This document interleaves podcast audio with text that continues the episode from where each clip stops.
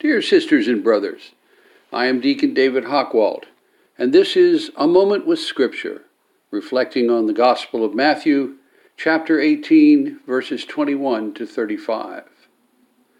Lent is a time when we prepare ourselves for the great feast of Easter, and a major part of our preparation is forgiveness, both our own and others. I would argue that forgiveness is the single most important element of Lenten practice, more important than the sacrifices we might make. Forgiveness is a major theme of Jesus' ministry, as we see in this gospel passage. The parable Jesus tells shows us what true forgiveness looks like and what it does not look like.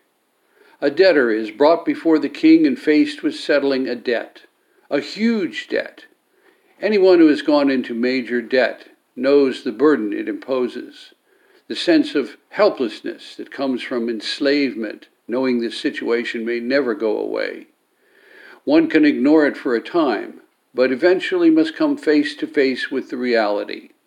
And so it was for this debtor who found himself face to face with the king. Bankruptcy was not an option in those days, but debtor's prison certainly was. Fortunately for the debtor, the king was merciful. He forgave the debt, wiped it off the books, let the man go, no strings attached. Again, anyone who's faced major debt and had it wiped off the books knows the tremendous sense of relief this brings. Now, let's take this from a monetary setting to a spiritual setting. Peter's question that began this whole incident was about sin in this regard, the king is no earthly king, but the heavenly king. And the debt is sin that has been committed.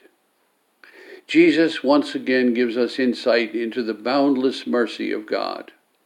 The number seven, remember, Peter asked if he should forgive as many as seven times.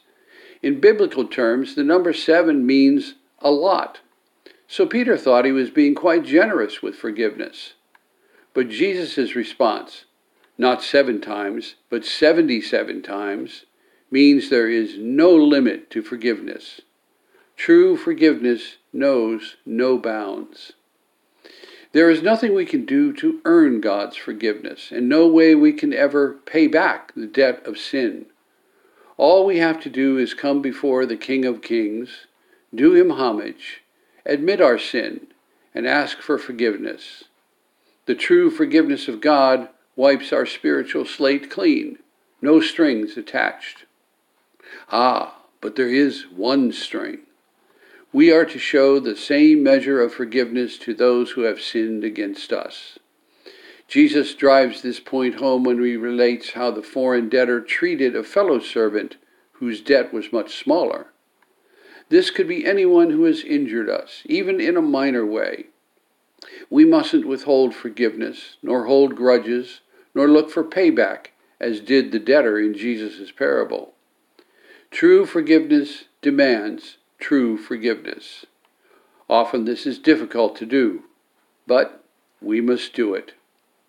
To paraphrase the compassionate king in the gospel, should you not have pity on your brother or sister as I had pity on you? Jesus committed the ultimate act of forgiveness when he died on the cross for our sins, opening the gates of salvation for us. If we do nothing else this Lent, let us seek God's forgiveness. At the same time, forgive anyone who has offended us.